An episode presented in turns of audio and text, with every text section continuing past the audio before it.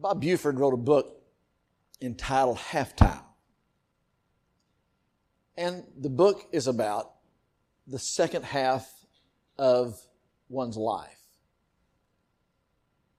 The first half of life is spent in kind of kind of a frenetic, frantic way of growing up, going to college, getting a job, going to trade school, getting a job, finding someone that you can have as your mate for the rest of your life, beginning that family. Sometimes you have the opportunity to plan it, and sometimes it's planned for you.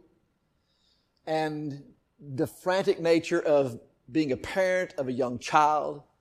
You go through all those stages of childhood when they're in diapers. You think, I can't wait till they're potty broke. When they crawl, I can't wait till they walk. And when they begin talking, I can't wait till they hush. And they just keep talking and talking and talking.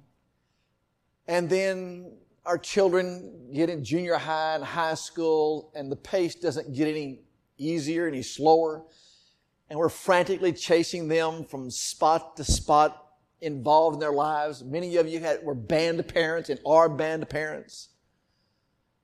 Like my children chasing football and chasing heifers and steers on the other side. And it's just a frantic time of life. It's hard to appreciate where you're at what you have because everything's just so overwhelming and chaotic at that time. And then the time comes in which that first one goes to college. I remember Daryl telling me and Jody, Daryl Marlene telling me and Jody, we didn't know what to do when we were taking Cody Glenn to Florida and leaving him there. And Daryl said, It'll all turn out okay, it'll be all right. And among the inimitable things that Daryl said in a wise way, that was one of many. And it has been all right and turned out all right. But we didn't think so that day when we left him. I'll never forget. We're in the hotel room there, and I told him, and I said, Son, your mother's going to want to hold you. And you let her hold you as long as she wants, as long as she wants to. And so we're standing there and she held him, and I mean, she just kept holding him, holding and holding and holding and holding and holding. And Cody was just so patient with her. And finally I said, Okay, babe, that's enough.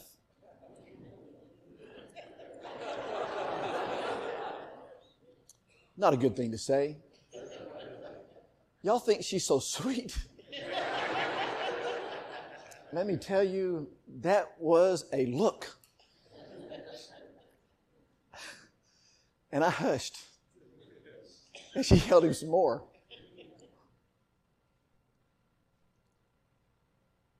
And then your grandkids come, and the second half of life begins. You've established yourself. You have a modicum of income and abilities that you can now have as resources. And the second half of your life begins. And it becomes even richer. Because of all that you have been able to build and now share with those who mean the most to you your children and your grandchildren and those with whom you have an affinity of a common faith. Halftime is not the end of life. It's where it really begins. And while Moses was not particularly at this moment in the halftime of his life, he lives to be 120 years old but at this moment, when he's 80 years old, God calls him to do something. 40 years prior to this, you're familiar that Moses thought he had the answer to the Egyptians' persecution of God's people. that when he saw this Egyptian slaying a Hebrew, he would just stand up and fight and defend them. And I think Moses is thinking, this is time for me to begin and everybody's going to appreciate what I did. But instead they get, he gets that look. And he flees. And now he is a Bedouin shepherd for 40 years. He spent the first 40 years of his life in the palace of Pharaoh, being educated by Pharaoh's daughter. Also, his homeschooling was by his mother because she had been asked to come and nurse him. And so he has his Egyptian education. He has his Hebrew education. And his Hebrew education is beginning to win out over the Egyptian education. But he has that 40 years of preparatory time in, in the house of Pharaoh, which is significant for him. And now he goes and spends 40 years in the wilderness as a Bedouin shepherd. And those 40 years were equally as important to prepare him for the task that God is going to call him back to. Just imagine what it would have been had he not spent the time in the house of Pharaoh and then been called, or had he not spent the time as a Bedouin shepherd and then been called. God has been preparing him for these 80 years now to come and, and accept this insurmountable task that he's going to be asked to do. And that is to deliver the children of Israel from bondage and then lead this fretful, petty, whining, baby group of people, two plus million people, for 40 years.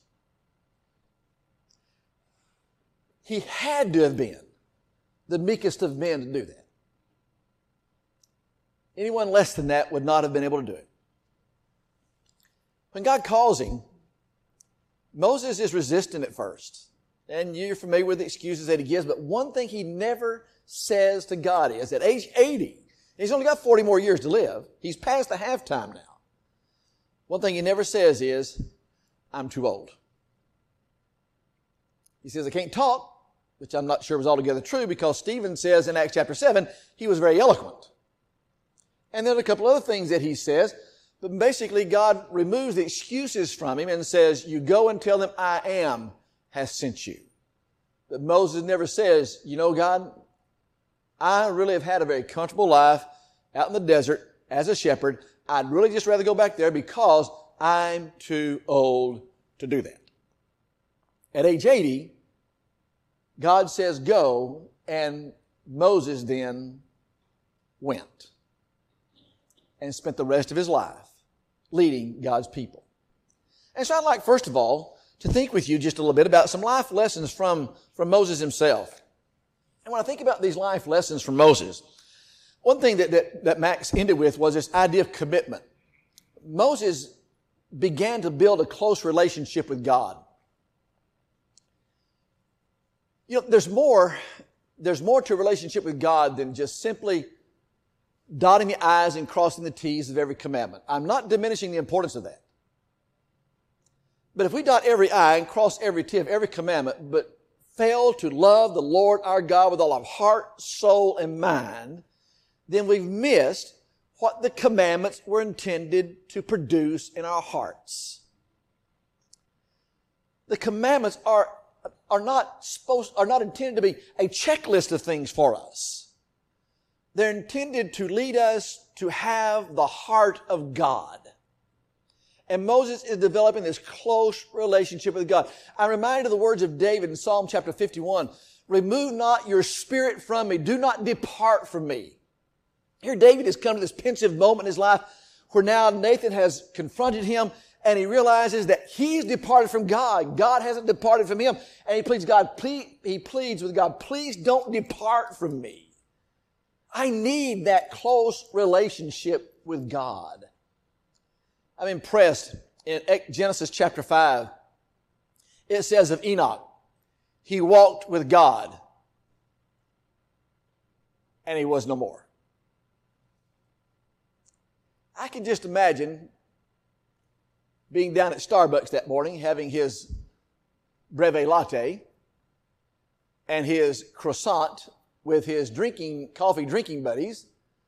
And now at two o'clock in the afternoon, they're saying, where's Enoch? I don't know. We drank coffee with him this morning. He is no more. Why? He's been walking with God. Said of Noah, he found favor with God. These are people who developed a relationship with God, and Moses is developing that close, close relationship with God. Life in Christ is not about growing old. Life in Christ is about developing a close relationship with God that keeps us ever, ever new. The second thing I think that we see from the life of Moses is the, that he also accepted his limitations. He accepted his limitations. Think about this. In Exodus chapter 17, you're familiar with the story. The Amalekites are now fighting the Israelites. Probably the Israelites, uh, Masamenos, about six weeks out. About six weeks out of, of bondage here. And now the Amalekites come and, and they're fighting the Israelites. Moses is 80 years old. He's too old to go fight. So he sits on top of a hill and he lets Joshua take care of the fight. And you have Aaron and Hur that are holding up his arms. He accepts his limitations. He knows there's something that Joshua can do that he can't do at this point, and yet there's something he can do that Joshua can't do. Because as long as his arms are held up, Israel wins. But he's not leading the fight. Second occasion is, man, Moses' life is busy 24 7. I mean, he's got people coming at him 24 7, bombarding him with question after question, requiring judgment after judgment. And old wise Jethro, his father in law came to him and said, Listen, buddy, you're going to wear yourself out doing this. This is way too much, way too many people for you to handle. What you need to do is you need to divide, you need to divide the workload here. And instead of Moses saying, No, I got it, I can handle it, 80 years, I'm up to it, I got it, he accepts Jethro's advice and brings on 70 individuals to help him with the judgment of Israel.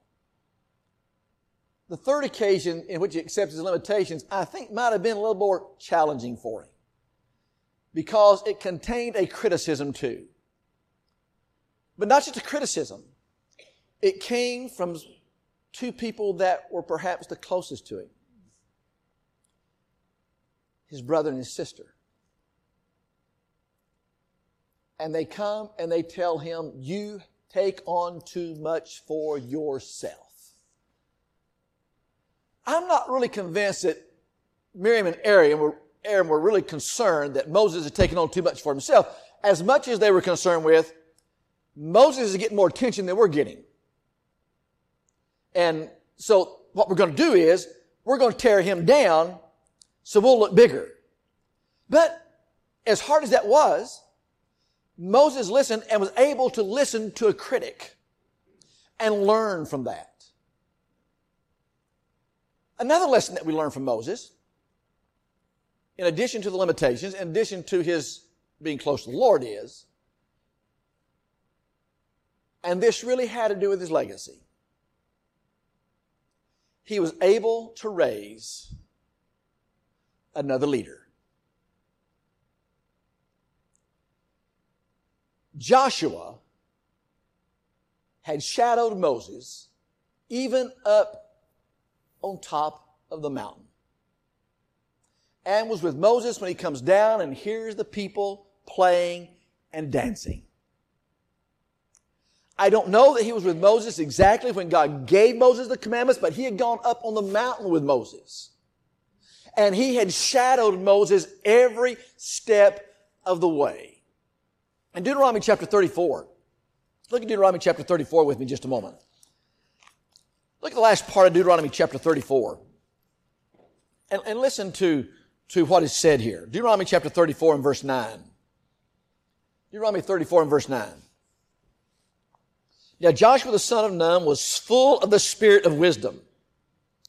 For Moses had laid his hands on him. So the children of Israel heeded him and did as the Lord had commanded. But since then, There's not arisen in Israel a prophet like Moses, whom the Lord knew face to face in all the signs and wonders which the Lord sent him to do in the land of Egypt before Pharaoh, before all his servants and all his land, and by all that mighty power and all that great terror which Moses performed in the sight of all Israel. Who's with Moses while he's doing that? Joshua's with him there. And remember that fateful decision that Moses makes that day with that rock? And as a result of that, he's not able to finish what he started, but he's going to hand it off to Joshua. And Joshua's going to lead. Joshua's going to lead. Joshua's prepared to lead the children of Israel across the land. You see, legacy weekend, as Jordan said, is not just about, okay, we got some old guys and one really young guy that's sandwiched in between to come and tell us what it is about growing old. It is about celebrating legacy. But furthermore, it's about handing off the legacy. Think about that just a moment.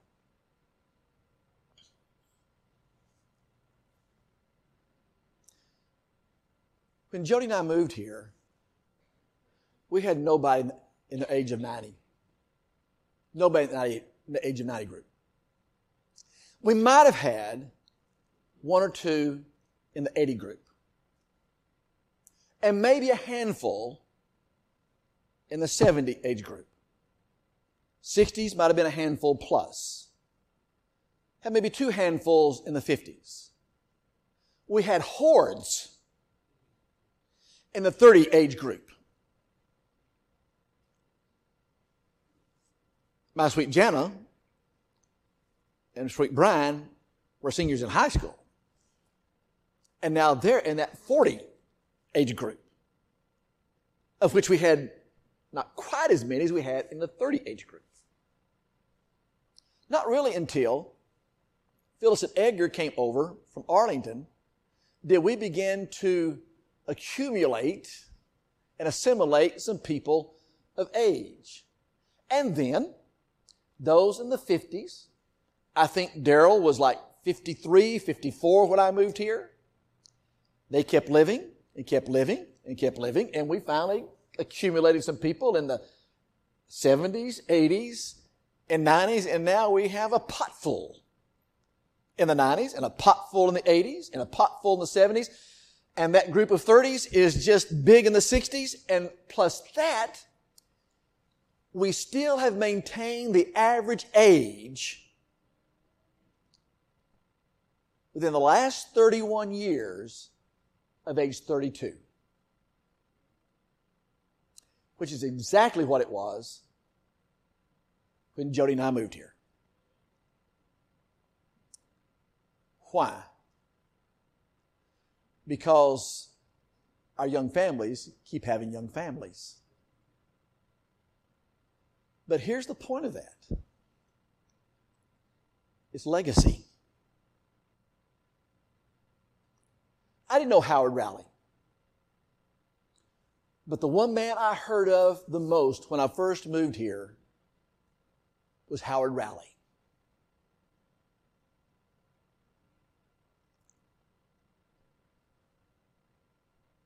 I had known Gail P. Beaver as a young boy. My uncle George Slover taught Gail P. Beaver how to lead singing at Pleasant Run in Lancaster. And yes, even back then, Gil had that funny twitch with his eyebrow. And the only guy I ever knew that would use a tuning fork to lead the singing. For years, this church had no shepherds. Then Ray Peden, Bob Bolton, and Daryl Davis became the first three shepherds. Within six months, Ray left. That left remaining Bob and Daryl. Eventually, two more were appointed Glenn Hartzell and Joe Fagan. And with the passing of time, it was just Joe and Daryl. For years, as this church was in the growth stage, it was just Joe and Daryl. And then Charlie King was added. And then Breck and I were added, and six months later, Charlie left. We threw him out. No, he had lost his job and had to go to Virginia to find a job. And then a few years later, we had James and Terry and Mike and Rick. And then we got sick of Mike and sent him to Houston.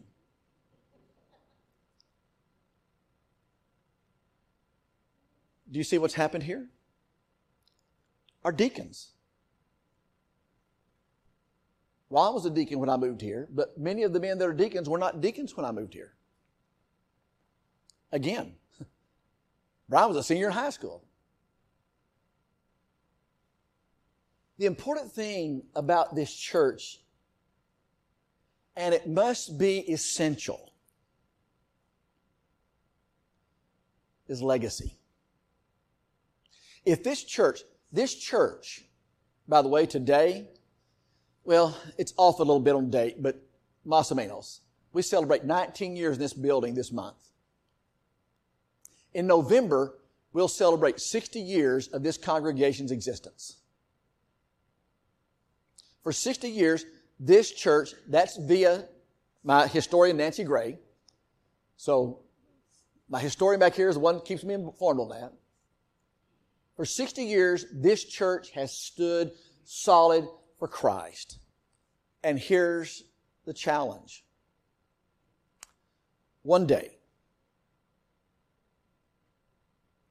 one day, as unbelievable as it will be to me, because I never imagined the other.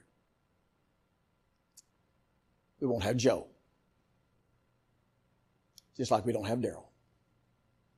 And one day, you won't have the other five. Here's the question Will the legacy continue? Will you, men, be preparing yourselves to accept the baton of shepherding for the next 60 years.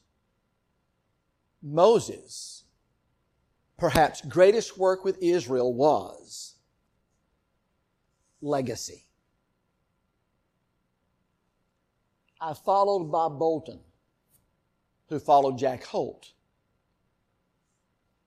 two men sound in the Word of God, two men strong in the Word of God.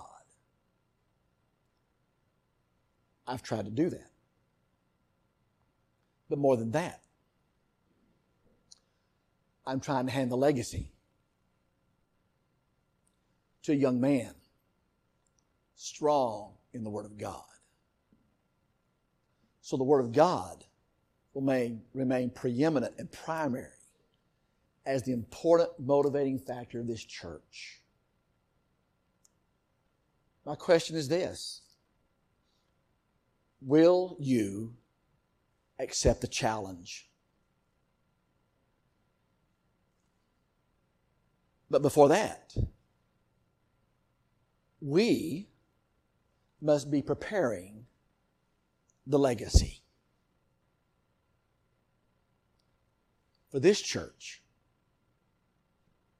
to follow like Israel followed Joshua. And so, there are some lessons for us, I think, that are important to think about. First of all, in our second half of life, it may be that this is the time for our greatest time of useful, usefulness maybe in that first half of life, we couldn't do what we wanted to do because we were working. We were trying to make a living. We were trying to put, we were trying to put food on the table. We were trying to provide. But maybe now I couldn't study as much as I wanted to. Now I can. I couldn't visit as much as I wanted to. Maybe now I can. I, I, I love this quote that I, I found regarding this by Henry Wadsworth Longfellow he said, For age is opportunity, no less than youth itself, though in another dress. And as the evening twilight fades away, the skies fill with stars, invisible day by day. It's a great opportunity. It's not the end of life. Okay, maybe your hip hurts, but hey, you got up and your hip hurts. It's a great day to have a hip hurting. Why? Because it's another opportunity. When you woke up this morning, did you, did you think to yourself, this is the best day of the week? because it's the Lord's day. And I get to come today with people of like precious faith who I love to what? To hear the Word of God and to see God. What a great opportunity. and then, I think another is to develop a purpose. That's what I get for unloading there. Hit the strain button. develop a purpose. Statistically, and you make statistics what you want, it is said that five years after a man retires, he dies. Again, statistics, you can make what you want, and there are exceptions to, there are exceptions to, to statistics. Why would you think that would be the case? Because he loses his purpose. That story in Luke chapter 12 of Uh, that rich farmer that's there, and man, he's successful in farming. I mean, things just blowing off the, off the fields for him. he loses his purpose. He said, I'm going to sit down. I'm just going to enjoy this. I'm going to sit down, look at my crops. I'm just going to enjoy this. I'm done working. I'm going to sit down. I'm going to enjoy this. He lost a sense of purpose. If our purpose has been before raising our families, investing in our families, then now our purpose can broaden to a larger family. but then sometimes our purpose narrows back down to the help of our grandkids. I tell you, Mark and Judy Kelly, they are a prince and princess with how they help their grandkids. That's a part of their purpose. They've not quit doing that. Our purpose still is valid. It's as valid in the second half of life as it was the first half of life. And then we can be honest about our strengths and weaknesses and threats. Our strengths may be more opportunities. Our weakness may be financial limitations. Our threats may be health. I like this statement by Plato who said, the spiritual eyesight improves as the physical eyesight declines. The spiritual eyesight improves as the physical declines. Max can't see without his glasses, but I guarantee his spiritual eyesight is better now than when he was first began preaching 50 years ago. Max talked about the perspective as you get older. I get to see that through my parents. As you know, 95, 92. I get to see that by listening to mom and dad. Listen, they love us, they love the grandkids, they love the great grandkids, but this world holds nothing to them. This world's done. My dad lives for my mom. My mom lives for my dad. Other than that, this world's done. The greater purpose is it's time to go see God. And so we have that, that opportunity. And then I think about experience, maturity, and qualifying for special work for the Lord. You have experience now, you have maturity, and it qualifies you for the Lord. I think back to, to, to Joshua, and I think about Moses again. How many young preachers have held their hands up like, like, like Moses' hands were held up because some mature, experienced person was praying for them? And some mature, experienced person said, Can I have lunch with you and share some things with you? Maybe some things that can help you? See, I fear sometimes what we're doing is we're waiting to be appointed because I'm not appointed an elder, I'm not appointed a deacon, I can't do anything. Listen, Anna didn't wait to be appointed. She was just waiting to see the Lord. And then she died. And she was four score and five years old. Kevin mentioned Gladys Fite yesterday. Gladys Fite's definition of old, she said, came from the Bible. The Bible says Anna was fourscore and five years old and she was old. So Max, you're not 85 yet, buddy. You're still young. But look, she didn't wait to be appointed. Well, I've not been asked to be an elder. I, have not been asked to be a Bible class teacher. Look, there are a number of things you can do besides being an elder and a Bible class teacher.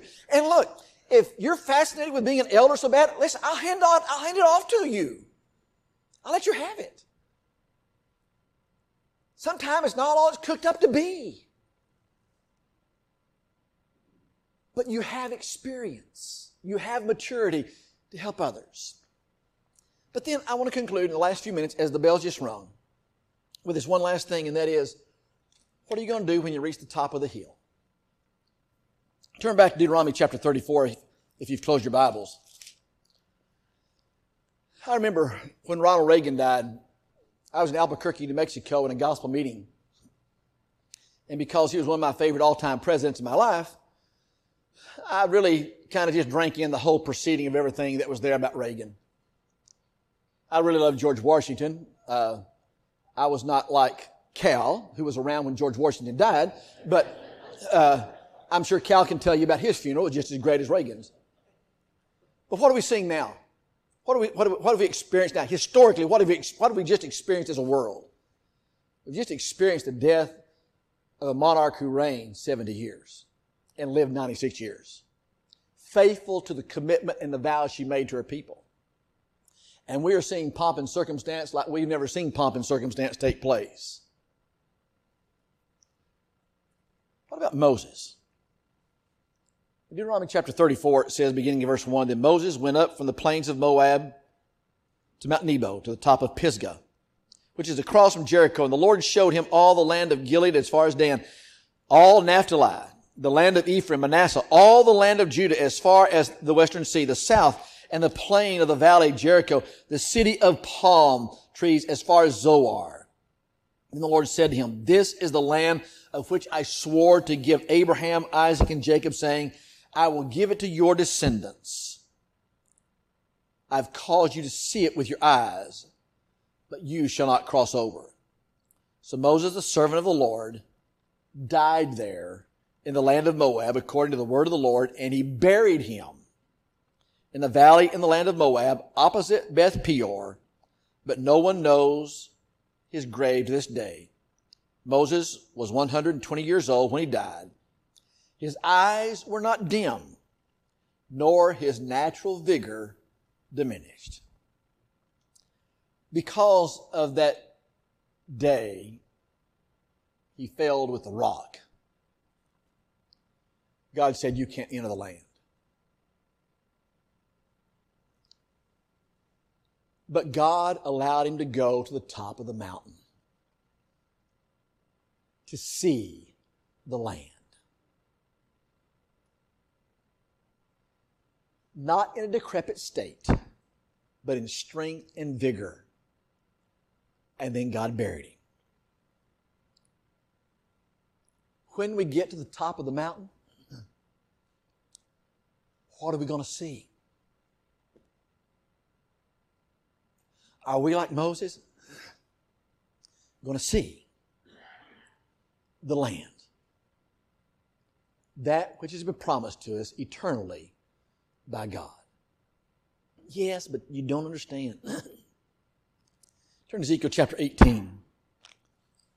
Just to understand all the things that have happened in my life that just, that just can't be overcome.